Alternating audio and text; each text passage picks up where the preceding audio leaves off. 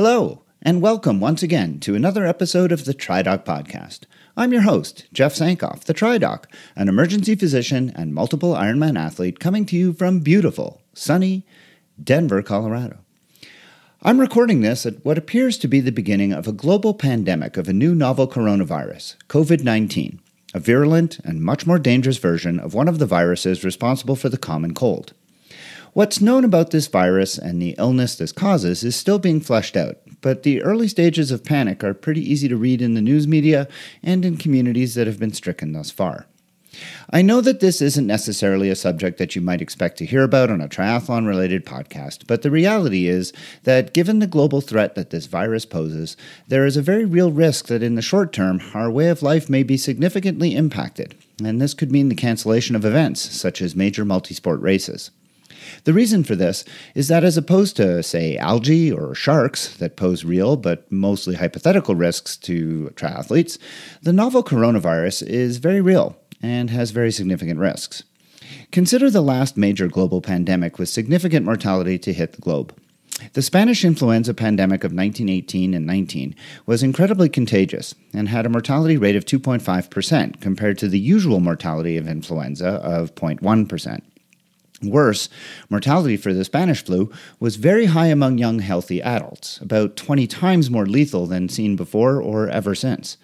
All in all, 18 million people died worldwide from that flu.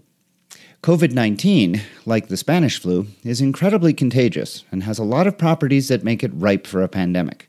It remains infective on inert surfaces for a long period of time, and it causes asymptomatic infections, allowing itself to be spread unknowingly. In two important ways, though, COVID 19 differs from Spanish flu.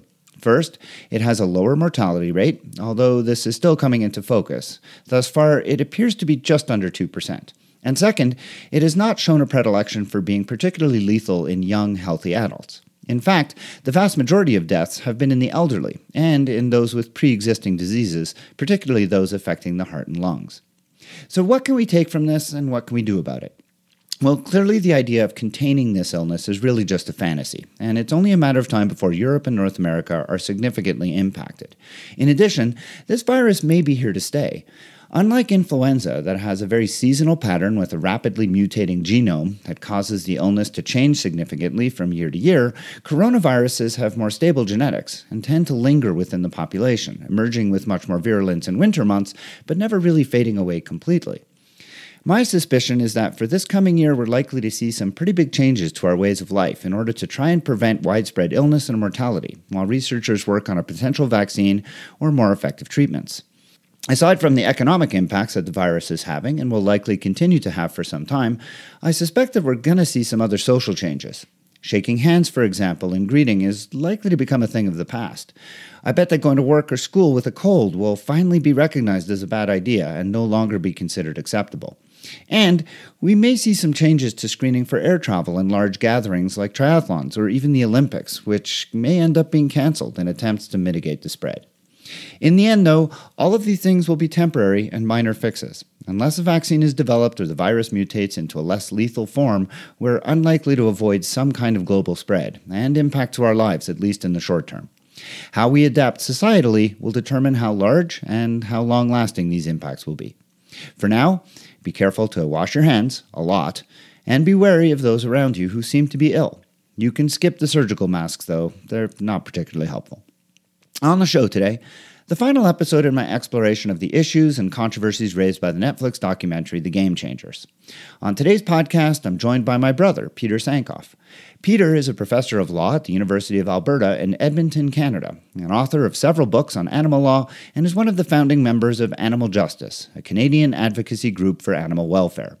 He joins me on the podcast to talk about the film and why we should care about the ethics and morality of meat consumption. With the weather seemingly about to warm up and spring right around the corner, Reels for Wheels has its final episode of the season with a traditional end of the year show featuring several selections to watch during your recovery rides. But before all of that, as always, I have a medical question to answer. Beet juice, in all of its forms, has been advocated as a supplement to enhance sports performance for quite some time. There are some pretty good theoretical reasons why this root vegetable could do this, but is there science to bear those theories out? Well, I take a look right now.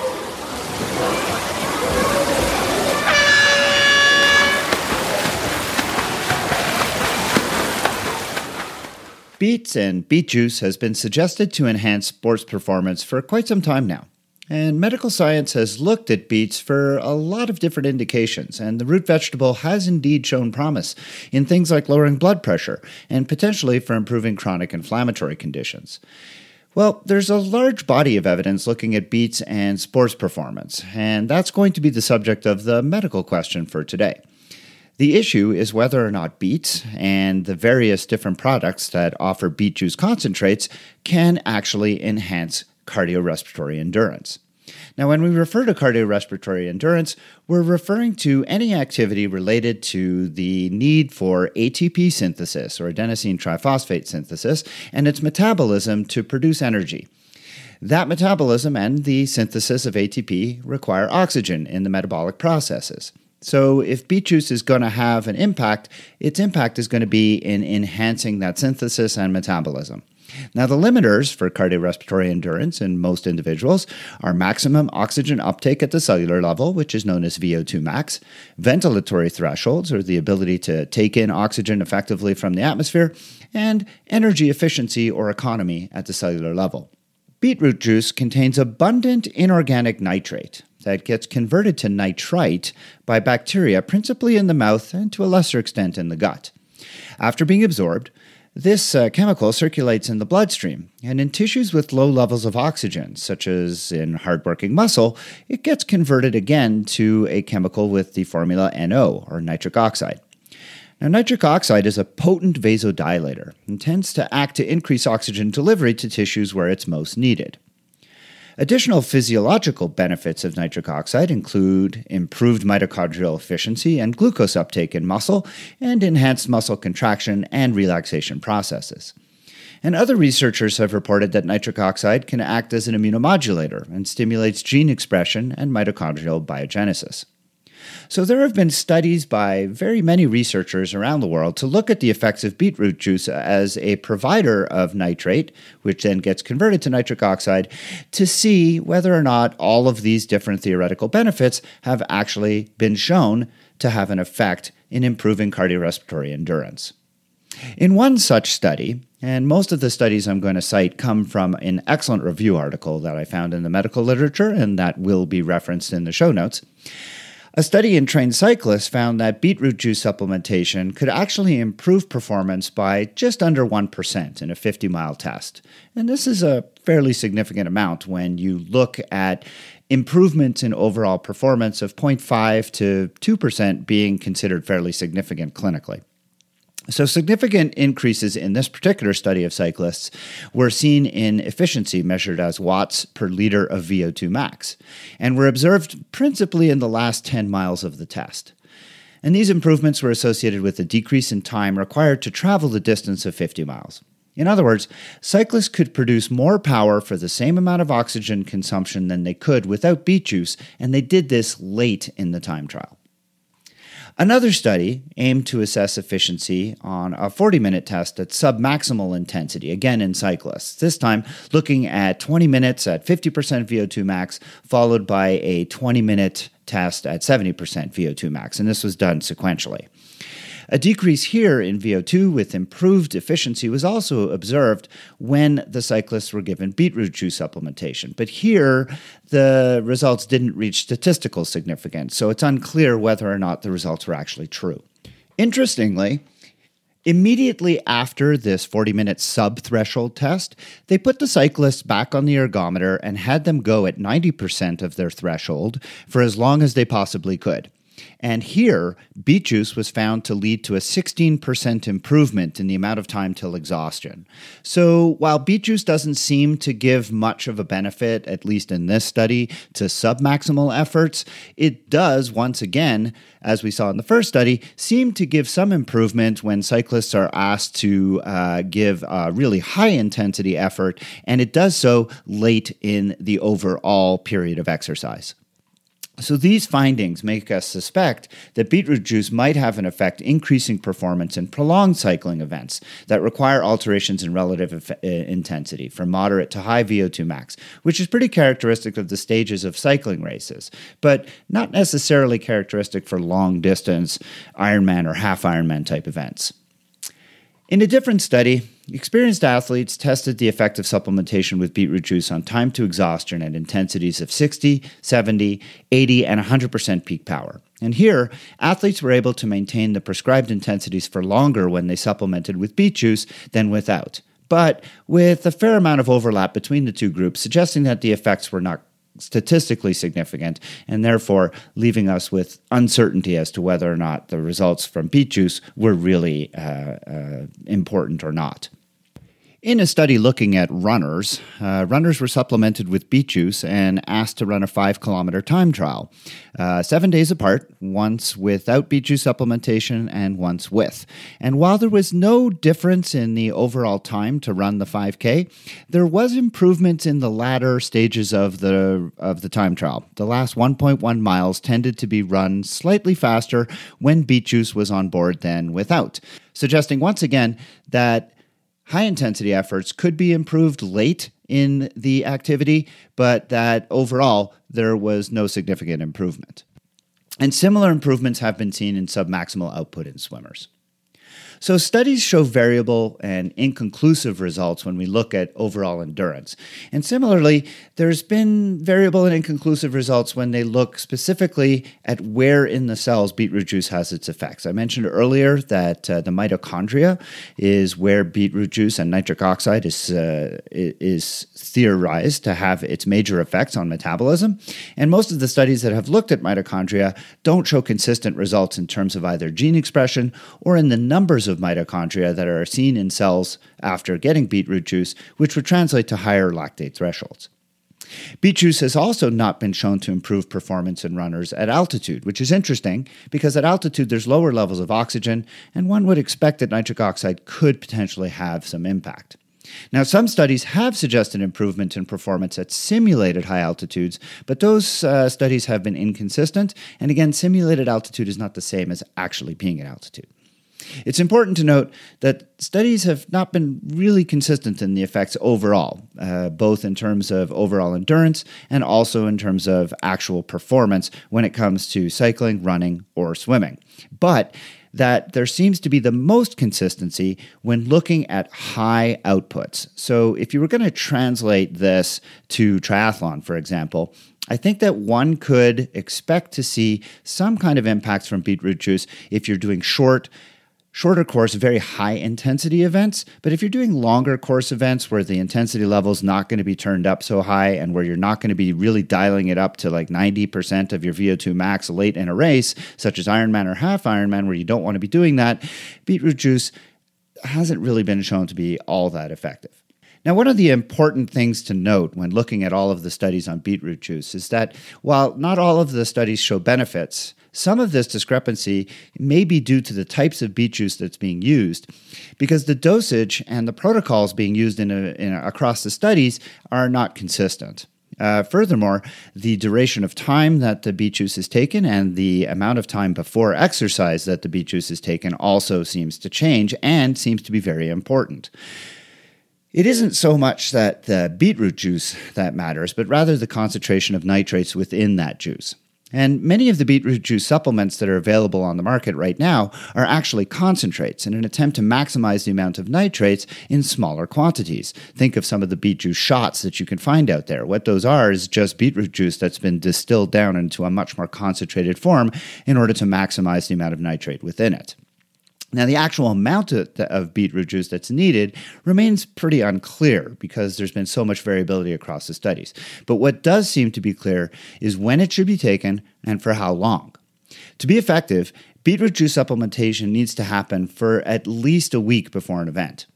You can't brush your teeth before or for a little while after taking the products because the bacteria in the mouth are so important for converting the nitrate to nitrite, the first step in the process of getting to nitric oxide. Now, beetroot juice supplements have to be taken 60 to 90 minutes before an activity because it takes that long for them to have an effect, and the duration of the effect remains unclear. None of the studies have really looked at that. Beetroot juice supplements that skip the mouth, in other words, those that are in pill or capsule form, are likely to be less effective because they don't get exposed to the mouth bacteria required to make that first step in conversion. But there's no published science to confirm this. All of the science on beet juice is on products that are not in pill form. Now, you need to be aware if you're going to take beet juice, it does cause significant changes in, well, there's no easy way to say this and no casual or polite way to say this. It's going to change your pee and your poop and it's going to change it quite dramatically. Uh, I have, as an emergency physician, seen several people come to me uh, terrified after drinking beet juice that uh, they were bleeding uh, either from their gut or from their kidneys. And the fact of the matter is that beets are notorious for causing red pee and red poop. So don't be too shocked uh, the first time this happens to you. So, in conclusion, beet juice does appear to have some positive effects on endurance athletes, but uh, a lot remains unclear. How big are those effects? How consistent are they? What kinds of events are they really going to be seen in? And how much beet juice do you really need? And probably most importantly, how long are the effects good for? We know they seem to show up 60 to 90 minutes after drinking the beet juice, but if they're only going to last about 20 minutes, then is it really useful if you're running a triathlon that's going to last, say, two, two and a half hours like an Olympic? I think one thing that is clear to me from reading the research is, as I said earlier, if you're going to use beet juice, it's probably most efficient and most useful for shorter course events where you're going to be uh, exerting yourself at higher levels of intensity. For the moderate levels of intensity over much longer courses, like half and full Ironmans, I'm not entirely convinced that beet juice really has a role. Still, it's not going to hurt. And if you want to incorporate beet juice into your diet, then by all means do so, especially if you're an older individual and one with hypertension. Do you have a question for me to consider answering on the podcast? Well, email it to me at tri underscore doc at icloud.com.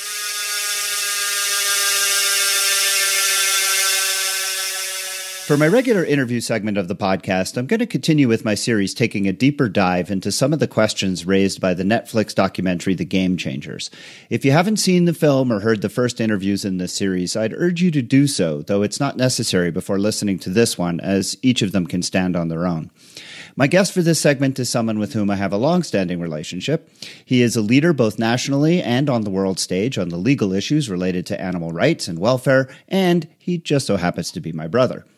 Peter Sankoff is a professor and associate dean at the University of Alberta Faculty of Law. He's also the author, co author, or co editor of eight books, including Animal Law in Australasia, A New Dialogue, and Canadian Perspectives on Animals and the Law. Peter has published numerous peer reviewed articles on the substantive criminal law, criminal procedure, animal law, evidence, and legal education. In addition to his work at the Faculty of Law, Peter is Associate Counsel for the Bottos Law Group in Edmonton, doing primarily appellate work on criminal law related matters, and has appeared before the Supreme Court of Canada on three separate occasions. He's also on the board of directors for Animal Justice, an advocacy group working to enhance the law in relation to animals, and is the co host of the Paw and Order podcast, which won a Clawbie for the best niche blog slash podcast in 2018. In 2015, Peter represented Animal Justice as lead counsel before the Supreme Court of Canada in the course of R versus DLW, which was the first time an animal advocacy group had ever appeared before Canada's highest court. Welcome to the podcast, Peter. Hello. Thanks for having me on. So, Pete, you've seen the movie. Uh, what, in your mind, did Game Changers get right, and what do you think they get wrong? So I obviously can't comment as much or as strongly on the health aspects of uh, what Game Changers talks about, which is obviously about the first three quarters of the movie. I mean, the primary focus is on um, obviously how vegan um, living can help your health and help you recover. And, and, and I'll just comment very briefly on that. I'm not quite the vegan athlete that you are, but uh, I, I, I have been doing weight training for a long time, and I think what they get the most right is they dispel the idea that if you don't um, you know eat animal protein you can't make strength gains. And i just know from my own personal experience rather than any medical um, science or any medical study that that's just not true. The truth is i've been you know weightlifting pretty regularly since i was a, a teenager and i always ate meat right up until i was about 30 31, 32 years old. And the truth is, my biggest strength gains in terms of muscle related uh, weightlifting have come in my 30s 30s, 40s, and even up to the age of 50. And that's just because I found absolutely the idea that you can't get protein is the biggest myth out there. It's just so false and flawed. Um, and it comes along with it. You can't get B12 and you can't get iron and all these things. And again, I just know from my personal experience that those things just are completely false. I've never had um, any health related issues uh, arising from being vegan, and I've been vegan now for uh, 15 years. So, that in terms of the health stuff, that's my only experience with it. I mean, I can't speak to muscle recovery and this idea that being vegan somehow gives you magical recovery powers. Like, I only wish that were true. Um, I've had several injuries to my muscles, and I've never felt that I healed any faster because I'm vegan. So that was that was news to me anyway. Um, in that aspect in the second part of the film really in the it's really in only in the last 10 to 15 minutes of the film that I, I, really felt that they looked at the moral and ethical issues of being vegan which are the reasons i became vegan. I didn't do it for any health related reason. So i don't I, in fact when i argue for veganism i never make health claims uh, partly because i think some of the claims are equivocal and i think some of the pl- claims are unproven. And i look forward to hearing what you have to say about uh, some of the game changers health related claims because some of them struck me as, um, I would say, on the optimistic side. So that's what I thought of them. But great if they're true. Uh, my view, my view is that uh, there are, are, very strong reasons uh, to go vegan that have nothing to do with health. And I think in the last bit of the film, they very briefly touched on the moral case and the environmental case, which are both strong cases um, for animals. So in that sense, I think they get it right, but I think they underplay that aspect of the equation. Yeah, I agree with you. Um, and and just to touch briefly on the health aspects, they, they, uh, that was one of the things that kind of bothered me about the film. I mean, I'm coming at it similar to you. I agree with the premises of where they're coming from, but they overstated. Yeah, very much overstated. They cherry picked the science. Yeah, they, that's what I thought too. They used a lot of graphical representations, like the one Which that really. Yeah. yeah. the one that stuck to me, stuck in my mind, was where they uh, showed um, they showed a graphic as as the narrator spoke and said, you know, oh, there's a three times in, incidence mm. of uh, colon cancer, and they showed this mm. sort of chart which sort of like you know tripled in size. But what they don't tell you is that the incidence of colon cancer goes from something like you know 0.3 percent to 0.9 percent. So yeah, yeah, yeah. Well, I, I, could see that. I, I was very skeptical, as you could tell just from listening to my opening remarks, of some of the opening stuff. Not not that I don't think some of it's true. Certainly, with respect to the strength gains, as I've said, there is a myth out there that if you don't have vegan uh, protein, you cannot be a bodybuilder. And I think that stuff is false. I think you have to just do things a little differently. But I think that's tenable. But I agree with you. I mean, I got the perspective that like the Tennessee Titans were going to be like the world champions for 10 years in a row simply because 14 of their members went vegan. Like it was definitely very, very selectively placed on the agenda. But I mean, look. Well, and they knew, whatever. and they knew what they were. They knew their audience. I mean, the whole thing with the urologist was, I, I mean, yeah. Uh, it was over the top. But that being said, that and and the whole premise of my series here is really because I do think that despite the way they went about it, they have a lot of important things to say. And sure. you know, the reason I, I, I wanted you here was really to get at some of those core issues in the last fifteen minutes. And and you know, I think that a lot of it, you know, I live in a state in Colorado where it seems like, you know, we, my family in particular, who does not own a dog, is like one of maybe three families in the whole state that doesn't own a dog. And we're ostracized for that, uh, you know. but uh, it seems like, you know, if you want to get people riled up in Colorado, mention the fact that dogs are eaten as, you know, food somewhere. And yet, if I turn the question around and say, "Well, what did you eat for dinner last night?" Um, people seem to have no qualms at all uh, about eating other animals. They anthropomorphize animals and choose which animals have value over others, and I've always found that a little bit strange. So, tell me a little bit about your journey, Peter. I know that uh, I mean, listen, we grew up together. We we ate meat, and and and your sort of awakening to this change came because of your basically relationship to a dog. So so tell us a little bit about that. Well, in fairness, you probably forgotten, but I was vegetarian at other parts of my life too. Um, so even before I had a dog, um, I went vegetarian in my teens um, for a couple of years, and then again in my early twenties. So I did it twice unsuccessfully. And back in those days, keep in mind, being vegetarian was a completely different thing to being vegetarian today. I mean, I raise my two kids as vegan now, and it's like it's really it's it's really not difficult for them to get food in just about any location. Whereas being vegetarian, um, you know, you're talking 35 years ago, was very challenging. It was it was really hard.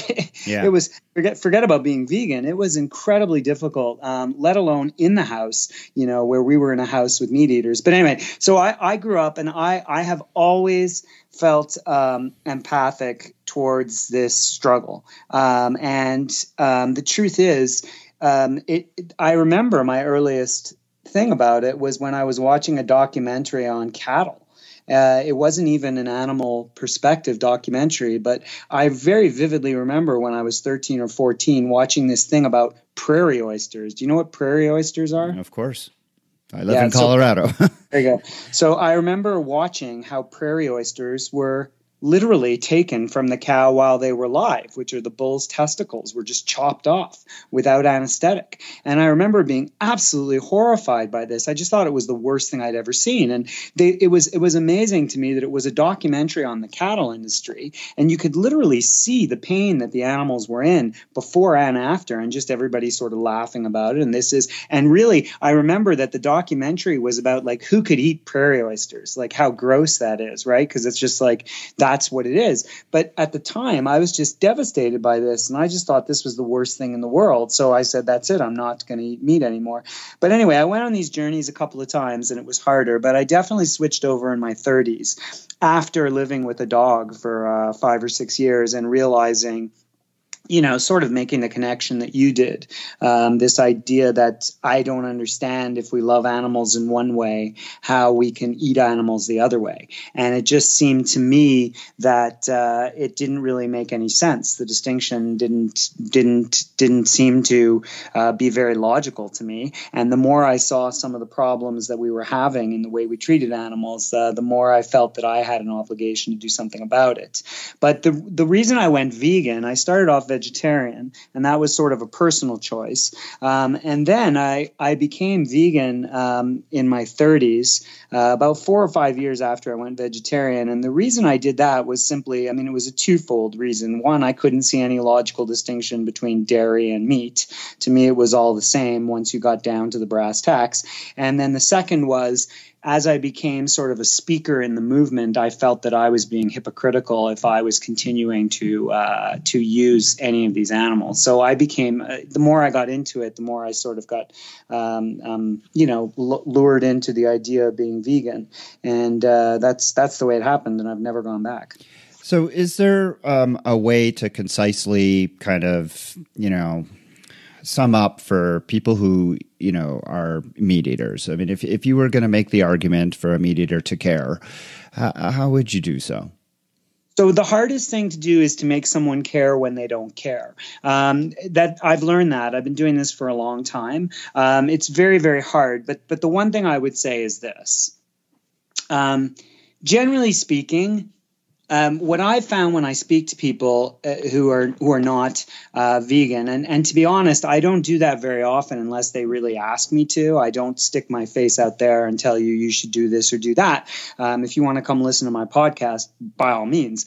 But but the the concise way to do it is to say this: as as bad as you think it might be on farms today, it's it's usually many many times worse. In fact the truth of the matter is what i say is any use of animals today just about.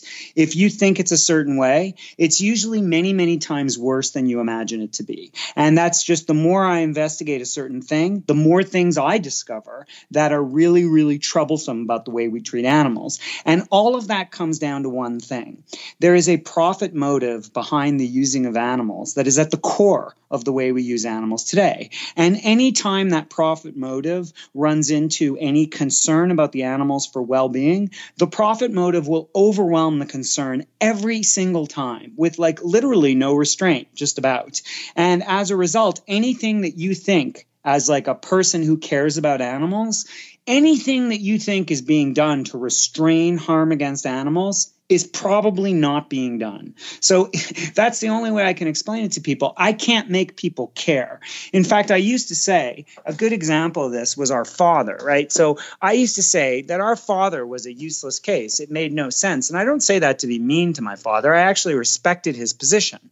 My father's position was very simple. He just didn't care. He didn't care. He didn't care at all. So there was no way that I was going to make him care. He didn't care about animals. He thought they were a different species from us, right? They are a different species, but he didn't think that our uh, extension of moral concern should go to animals. And I respected that. He just didn't care, and I couldn't make him care. That was the end of it. I only try to talk to people who do care. If you do care about animals and you think that things are being done to protect them, you're wrong they're not. And as a result, more animals are being harmed in more terrible ways than you can possibly imagine. That's all I can tell you. So there are a lot of people who do care, and there are a lot of people who try to take a middle ground. For example, there are people who hunt and, and say, "Look, I, I only eat the meat that I catch and, and kill in a in a way that I consider to be humane." Uh, there are other people who will say, "Look, I, I know where I source my meat from. I go to the farm. I, I, I you know I take from these farmers who uh, who I see how they treat their animals." Um, what would you say to those people who who make those arguments? So there's a couple of things I would say to those people who make those arguments. Um, a lot, actually. The, the first is I find that argument made an amazing amount of times by people who do not actually follow through with that actual ethic of living. I mean, there may be people out there who only eat the hunt, meat they hunt, but it's amazing how often they'll slip into a McDonald's when they're on the road, right? It's just like I, I've heard that a lot. I've heard from friends of mine who only eat free range organic, but they slip out of that the minute anything else happens. It's not as if they practice vegetarian or veganism when they're at a, say, work event, you know? So it's like, I, so one i just don't believe it. I don't believe there are people like that. And if they are they constitute a very very small minority of people who claim to act in that particular way. So that's number one. Um, number two I, I would say like you know, I could talk, you're, raising two different issues the hunting versus the ethical sourcing. If you're talking about the ethical sourcing, the problem with ethical sourcing is not at the level of the people who actually do it. I actually think the people who try to do things in an ethical sourcing way have reduced a lot of the problems that exist on industrial farms. And we haven't spoken about industrial farms um, in any depth, but we're talking industrial farms produce about 99% of the meat, dairy, and eggs that are eaten in the US every day. So th- that's 99% of the problem. So if you want to talk about the 1% of these small organic free range farms, it is true that you are dealing with a better source of situation, or as I like to say, you're dealing with a better source of prison. That's really what it is. Either you believe that animals should be treated in a way that affords them some measure of equality, or you don't. If you prefer to be on the spectrum that says, well, I don't think they should be deserve that level of freedom. And I do think we're morally entitled to eat them. Okay, I understand that. And you have decided to have them in a better sort of condition or prison or whatever you want to call it. And there's no question that these farms are a lot better in relative terms to the industrial farms that constitute the 99%. So, again, my response to that is twofold. Morally, I think your choice is questionable, but that's just my moral position then when I look further, I say, okay, well, what is it we're actually accomplishing with these small farms? These small farms cannot provide the level of meat, dairy, and eggs that people actually want to consume. So, to me, as 1% of the equation, they're a relatively small and virtually irrelevant part of that equation. And as a result, I don't really think much about them at all. My problem at the moment is with the 99%, and to show that these methods of continuing to do things are unsustainable. For the people who uh, wish to you know, have this idea that somehow we can produce um, enough meat, dairy, and eggs in these small farm ways, I think they're delusional. I don't think that's possible. I think that's simply people with enough money to spend on these things sort of entertaining their own moral choices. So I mean, I don't I don't really have a lot to say to them. I I I think if that's what they want to do, that's what they're entitled to do, but I don't think that they're making a choice that really changes the dynamic for animals in any sort of meaningful way. And frankly, nor does it really respect the animals in a way that makes any um, long-term sense. Because I'll just say this, just take one of those uh, things. Like my my uh, my wife, as you know, comes from rural Germany, and we live in when we were in Germany, we live in a very small farming community, and her cousin owns a free range egg farm. Well, that free range egg farm is beautiful. It's absolutely lovely. I've been there, and the the chickens, you know, during their egg producing lifespan are treated like kings. But make no mistake about it. Sorry, queens, I guess. Um, it is, it is, it is an economic facility, and I promise you, the minute those eggs, uh, those hens start having production layoff, they're going to be slaughtered. That's will happen instantly. They will not live any sort of normal life. They will live a much shorter lifespan because it's only during their peak producing years that they can be afford to keep around. So the, the, the machine of continuing to churn out these chickens continues to exist. So to me, there are a lot of concerns that arise regardless of the, the production mechanism. Just telling me that it's a better facility doesn't alleviate all the problems that exist. All right, Peter. So I, I think we've, you know, it, it, it, just seems like it's a dichotomous choice at this point. Uh, you know, you either eat meat in whatever way you choose to, or you, you know, you adopt a vegan lifestyle. Uh, the fact of the matter is, is that in the world today, the vast majority of people continue to eat meat. Whether or not that's sustainable in the long term, I think is not really debatable. I think it's not going to be. Uh, it's just a matter of time before meat eating is not going to be is only going to be affordable by the very rich. But for the time being, if there are people out there who you know they care, but they just aren't willing to make this huge investment in terms of looking into it, knowing all the facts as well as you do. What kinds of changes can people make to to try and diminish the impact that they have on animals, on the environment. Uh, you know, I mean, without necessarily going completely vegan, which I you know would agree with you is probably the best thing to do, but uh, recognizing that it's not the easiest thing to do for everyone to do. What kinds of changes would you advocate for for individuals to make? So any changes are good. I'm not an all or nothing person, and I never have been. I'm of the view that any changes you can make. The world is changing. There's no doubt about it. Um, I grew up in a world, you know, which isn't that long ago, really. I mean, I grew up 35 years ago. I'd never met a vegan in my whole life. I mean, my kids are the first vegans in their school. And just think about that. Like, you have generations of new children going through. There, there are people around them not only the kids, the families had never met vegans, and now my kids go and interact with other kids. The change happens incrementally. In fact, if you really want me to tell you, like what I thought was the most important thing about game changers, it's just the existence. The idea of normalizing veganism is such a big part of what we're facing here, and that is happening faster than you can imagine. So the the existence of of vegan restaurants in every city that are that are no longer these like you know hippie commune places. They're they're like haute cuisine vegan places and vegan donut shops and vegan whatever, vegan ice cream stores, all of that stuff is changing the equation already. And to me, like the the arrival of Beyond Meat and the arrival of uh, Impossible Burgers, and you know, I I spoke at a conference not too long ago, and to me, I said um, for all the animal law change, which I think we're having, which is very significant, um, to me, the arrival of the Impossible Burger at Burger King is as big a development as anything else on the agenda, simply because I think that it's starting to normalize the equation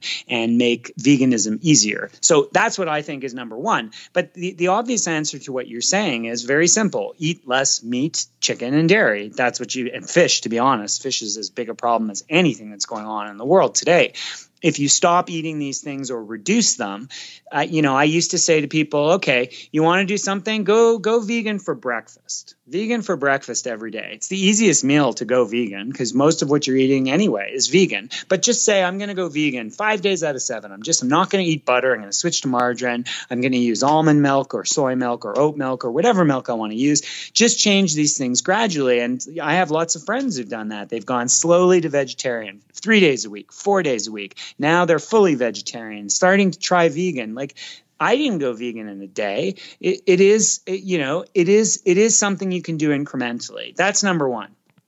Number two, if you really want to make a difference, first of all, support animal advocacy organizations like ours. We're, we're, trying to make change at the legislative level where things are really slow. And the funny thing is, most people who aren't even vegan, who do love animals, are willing to support better laws for animals because the legislature hasn't caught up in most jurisdictions with the will of the people. So support these organizations. Stop giving your money just to animal shelters, which are wonderful institutions, but only help individual dogs here and there. And try to help some of these organizations that are trying to make a difference on the long term stage. We face a very tough financial battle in terms of the extent to which we are fighting against organizations with you know infinite budgets um, to actually resist the type of legal changes that we think are essential. So in terms of making change you can make changes incrementally as you want. My personal change took many years to to happen. Not every kid gets to be a vegan overnight like my kids um, you know because they have parents who are and because we've educated them but it, it it can happen and you can you can make slow changes even if you never become fully vegan your own personal reduction of meat eating egg and dairy will be you know helpful in the long run. Well, Peter Sankoff is a professor and associate dean at the University of Alberta, Faculty of Law. He's an author of several books, uh, many of which uh, are related to animal law. He has a podcast called Paw and Order and is on the board of directors of Animal Justice, which is an advocacy group working to enhance the law in relation to animals. Most importantly, he's my younger brother. And uh, thank you so much, Peter, for uh, coming on the podcast today and uh, discussing this uh, really important issue. My pleasure.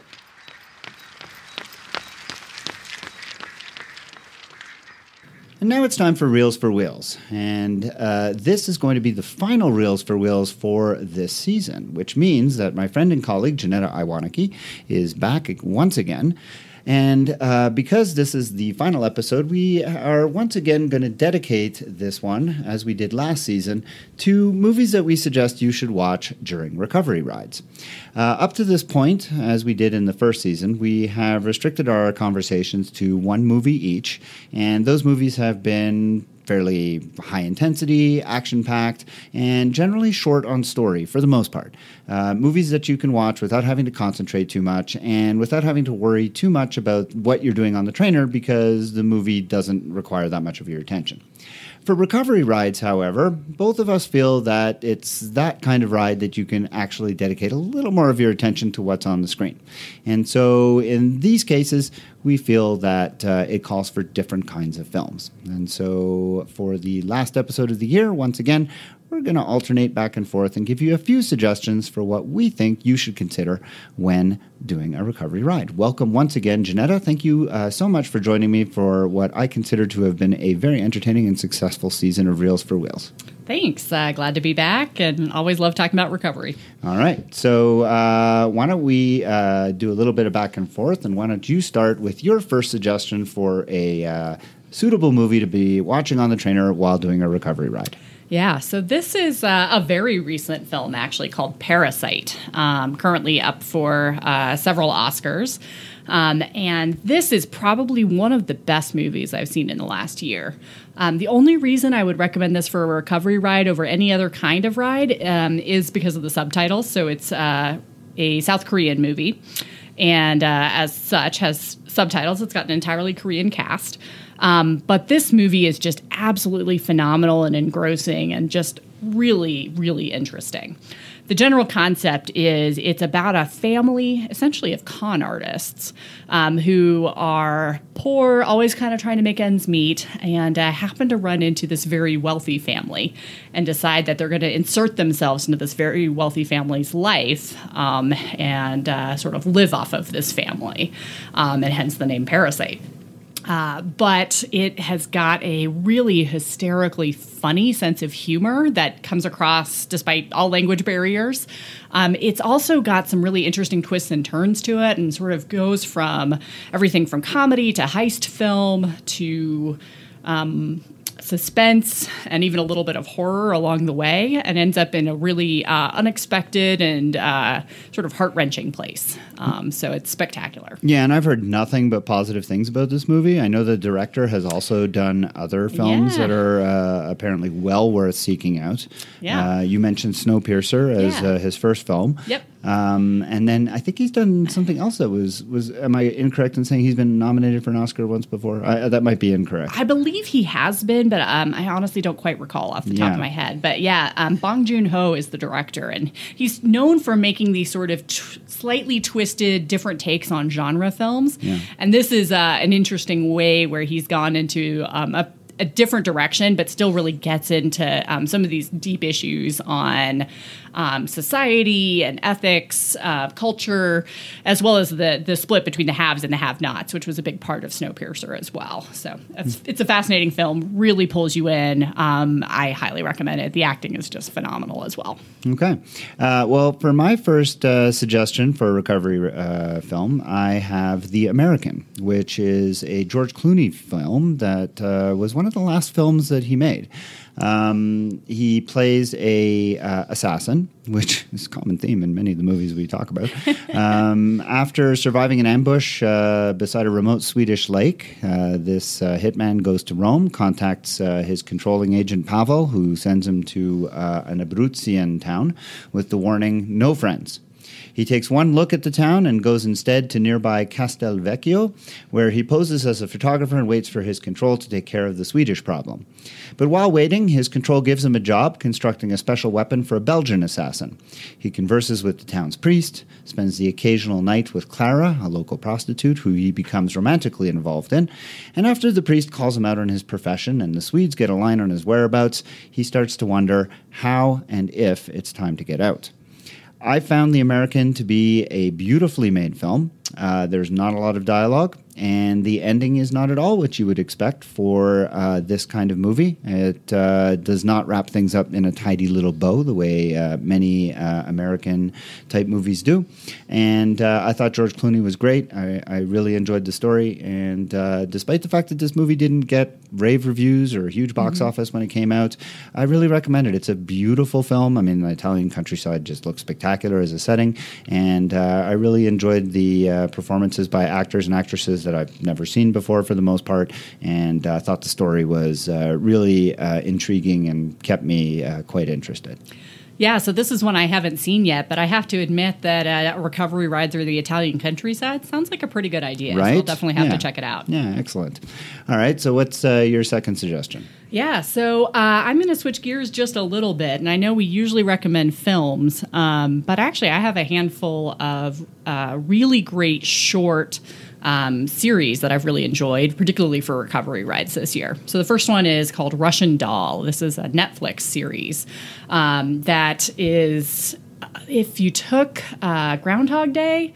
Made it weirder and a little more twisted. Uh, that would probably get you to Russian Doll. Um, it's a really fantastic short series. It stars uh, Natasha Lyonne um, as the main character, and uh, the writers and directors um, have been mostly women, um, and actually Amy Poehler was heavily involved in developing this film, which gives you a sense of some of that uh, sense of humor that goes to it.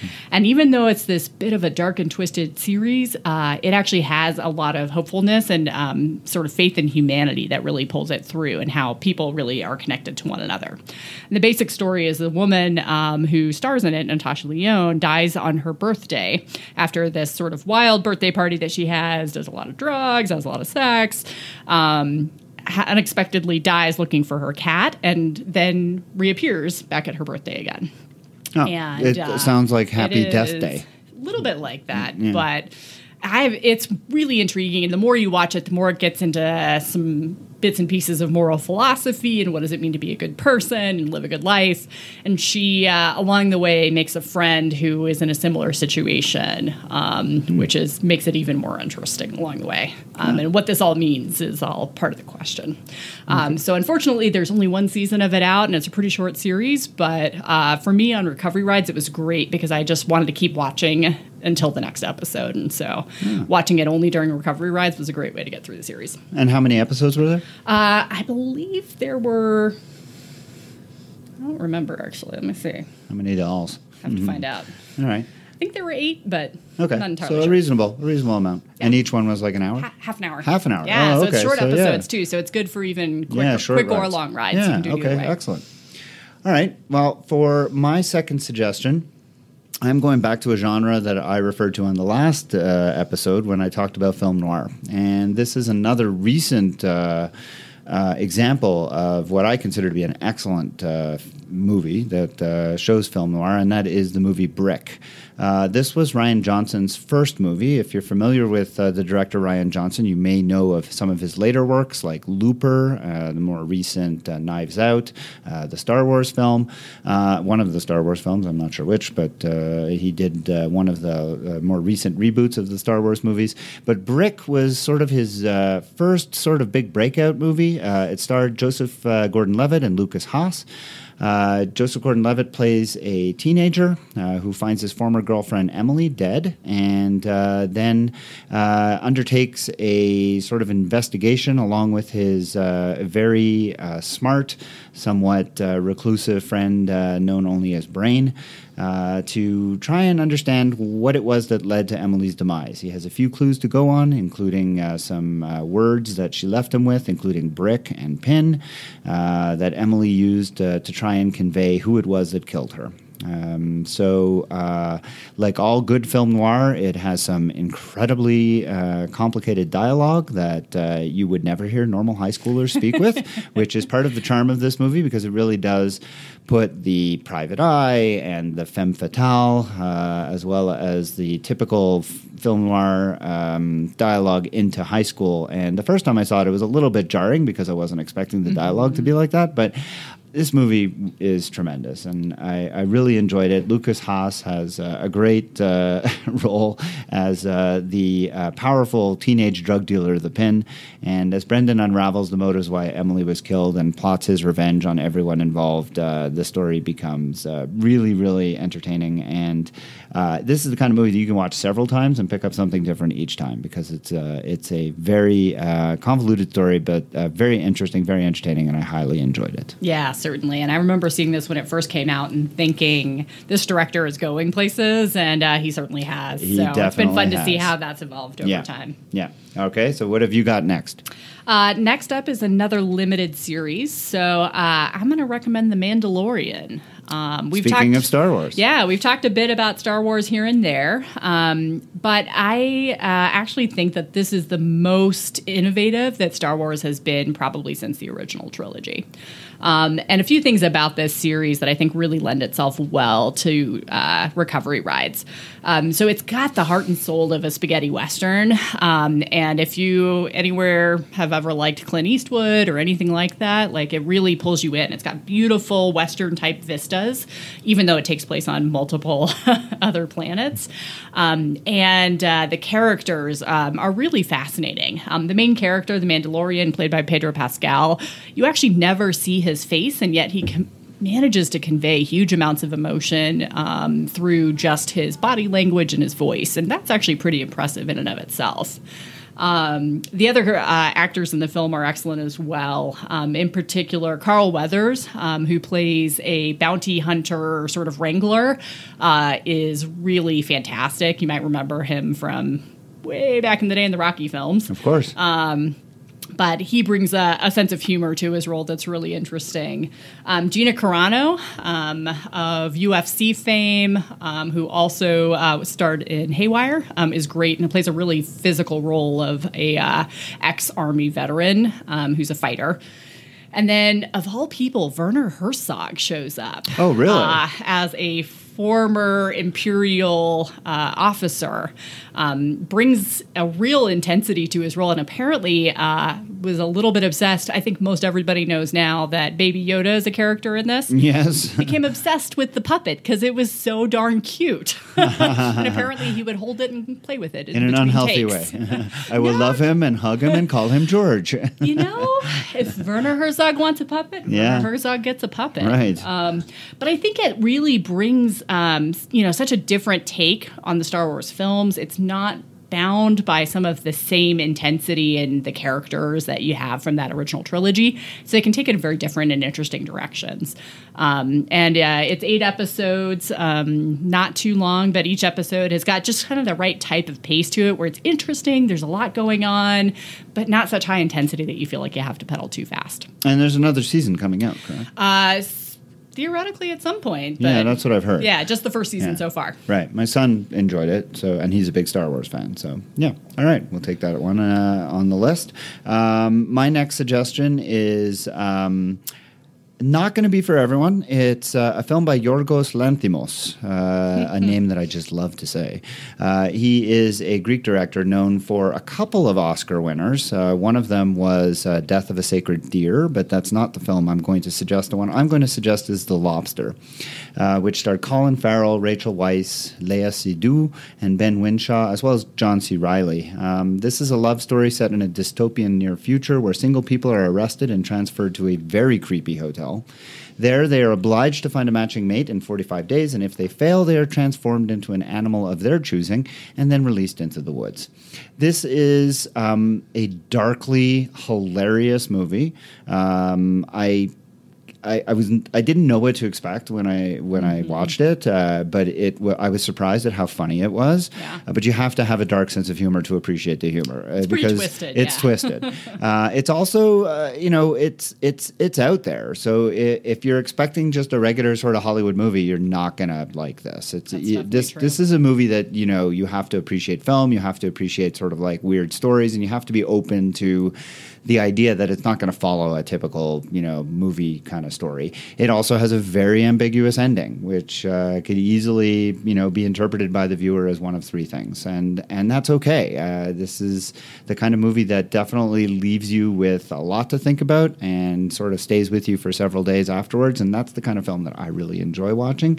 And again, this is one where you want headphones because the dialogue is hilarious, and uh, Yeah, you don't wanna miss it, You don't want to miss anything, and it, it was really good. I thought all of the actors were fantastic. Um, I really enjoyed this film, and I'm looking forward to seeing Death of a Sacred Deer because uh, I want to see more of his movies. Yeah, and I think it's one of the things that I th- found so fascinating about it was you're right, it is absolutely hilarious, but all of the actors are so deadpan. Yeah, um, yeah. It's it's that sort of really interesting. Well, lack of emotion is a big part of part this it, movie, absolutely. and uh, the And it's way crucial that, to the storyline, Exactly. certainly. Yeah, exactly. And I, I wasn't even sure.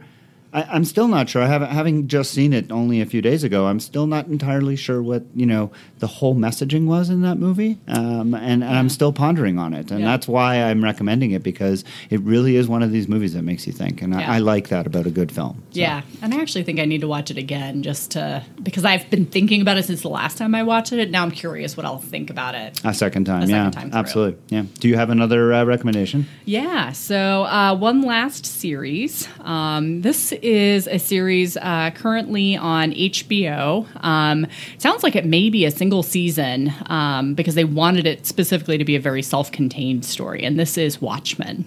Oh yes, ah. I've, I've heard so much. Oh, about it. it I don't get H- phenomenal. I don't get HBO, and I I have to say, you know, we've it's talked. worth a free trial to watch. well, we've talked many times about my disdain for like comic book stuff, and I even read. I tried reading the Watchmen graphic Yeah. novel, and it did not do it for me. But the, what I have heard they have done with the story and how they have used the story to to tell, uh, a you know, very a very modern yeah. take on. I'm really fascinated. So, Yeah. so give us your take. Yeah. So um, it's very interesting. So as you mentioned, it is uh, related, I would say, to a graphic novel. So Watchmen, the graphic novel. Um, Originally uh, came out in the 1980s, um, was relevant to a lot of current issues at that time. Um, was eventually made into a movie later by Zack Snyder that was eh, Yeah. okay, sort of mixed reviews.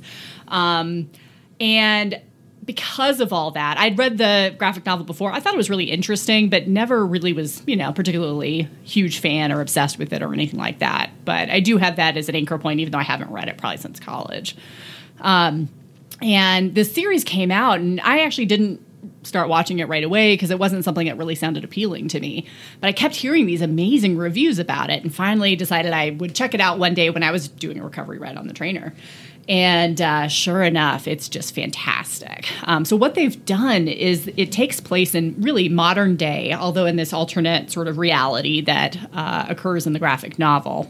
Um, but the, it, because of that, it's actually really a follow up to the events in the original graphic novel. Hmm. Um, and some of this, many of the same characters come back in a different context. Um, but it's really a standalone story that's about if that world continued, what would it be like 20 years later, hmm. or really 30 years later? Um, and it's really fascinating. So, in this dystopian future, in this sort of alternate world, um, the police uh, wear masks so that they uh, won't necessarily be targeted for being police officers.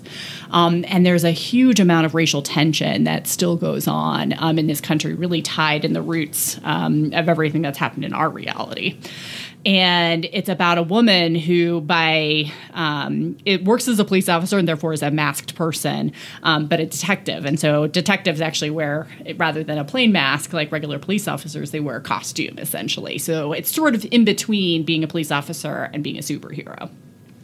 And she uh, dives into this world as previous superheroes from the graphic novel, um, as well as this world of racial tensions, um, and really gets embroiled in that. And the story is just engrossing. The actors are phenomenal. So Regina King plays the main character, and she is just unbelievable.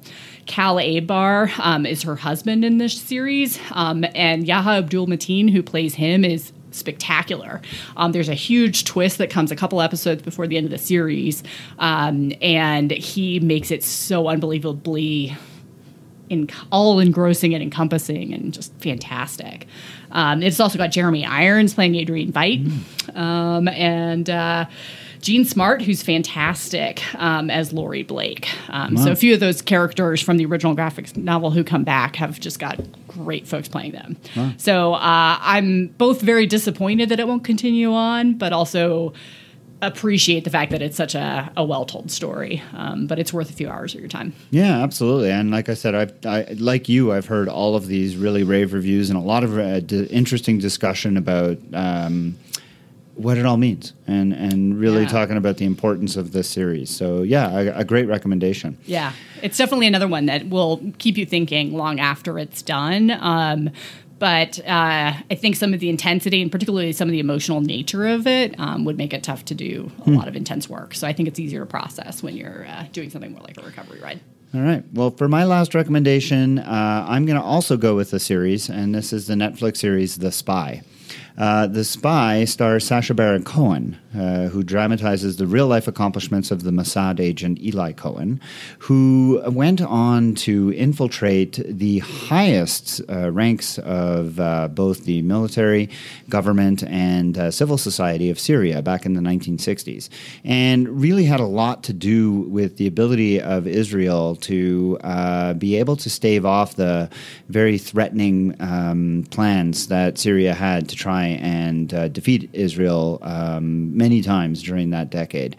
Um, I was astonished. I, I, knew that Sacha Baron Cohen had the acting chops, but I was astonished at his performance in this series. Uh, this is not a fast moving series. This is not a high action type of, um, you know, show uh, at all. Uh, he is a spy in every sense of the word of spying. It uh, is not a lot of tricks and a lot of gadgets and a lot of car chases, but rather just the everyday operations of a, of a man who is trying to uh, infiltrate uh, the government of a foreign country. And along the way, becomes more and more wrapped up in the identity that he has assumed in Syrian society and more and more confused about who he was in Israeli society. And he's left behind a wife and children, and when he returns to visit them, uh, is conflicted as to who he actually is. And it's that element of the story that really lends this program some incredible drama. You know right from the beginning uh, what how it's all going to end, and because it's based on you know true events, uh, you, you, it's not very difficult to find out what's going to happen. Uh, but uh, getting from point A to point B is uh, amazingly intense, and I found every one of these episodes to be very dramatic, very haunting, and uh, when it all finished up, I, I found myself better off for having watched it and definitely quite moved. It was quite an interesting show and I really enjoyed it. Yeah, I uh, I haven't seen it yet, but uh, I have to admit I thought twice about it when I saw Sacha Baron Cohen starring in it, and uh, that's really interesting to hear that he pulls it off so well. So he is, you know, the guy's got a lot of range, and I almost wonder if he didn't damage his career by being so darn good at being so funny yeah. Uh, early on. Uh, but the fact of the matter is, is that he should be taken very seriously as a serious actor. He's probably the next one to, you know, after Tom Hanks and mm-hmm. Robin Williams and all these other comedians who moved into acting and did such a tremendous job. Mm-hmm. You watch The Spy, uh, you will be very impressed. I think he's the next one certainly I'll have to check it out. Yeah. Well, that's uh, the end of our recommendations for films and TV series to watch uh, during your trainer rides, and it also brings to an end uh, this uh, season of Reels for Wheels. I want to take a moment to once again thank my friend and colleague Janetta Iwanaki, who has joined me uh, for all of the uh, segments that we have recorded this year. It's been an absolute pleasure to tap into your encyclopedic knowledge of films. thank you so much for helping me with this. I really, really appreciate it. Yeah, absolutely. It's been a pleasure, and uh, I hope these get folks through the last few frosty cold months. Mm-hmm. And looking forward to riding outside again. That's right. And with uh, spring coming up, uh, the triathlete Routard is uh, going to reappear on the next episode when uh, we'll start bringing you a travel guide of sorts to various races that can be found on the WTC's Ironman and 70.3 calendar. Until then, uh, I will wish you a nice spring and summer of training, and we'll be back with Reels for Wheels next year.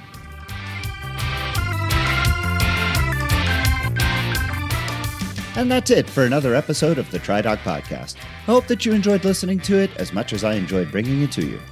Links to the medical references, as well as to everything else discussed on the show, can be found in the show notes at www.tridocpodcast.podbean.com.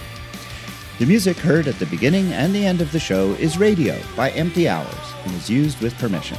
This song and many others like it can be found at www.reverbnation.com, where I hope that you'll visit and give small independent bands a chance. On the next episode of the TriDoc podcast, Laurel Graham completed her first Ironman in Louisville last October, where I had a chance to meet her. Laurel competes in the physically challenged athlete division, and my first encounter with her didn't go exactly the way I would have hoped it would have. In the end, though, we've become good friends, and we had a chance to talk about how able bodied athletes can inadvertently hurt the feelings of our physically challenged co competitors, and how we can be more sensitive towards what they collectively deal with on an ongoing basis. With the end of Reels for Wheels, the triathlete Routard will return with a review and travel guide of a race on the WTC calendar, and as always, I'll have a medical question to answer. Until then, train hard, train healthy.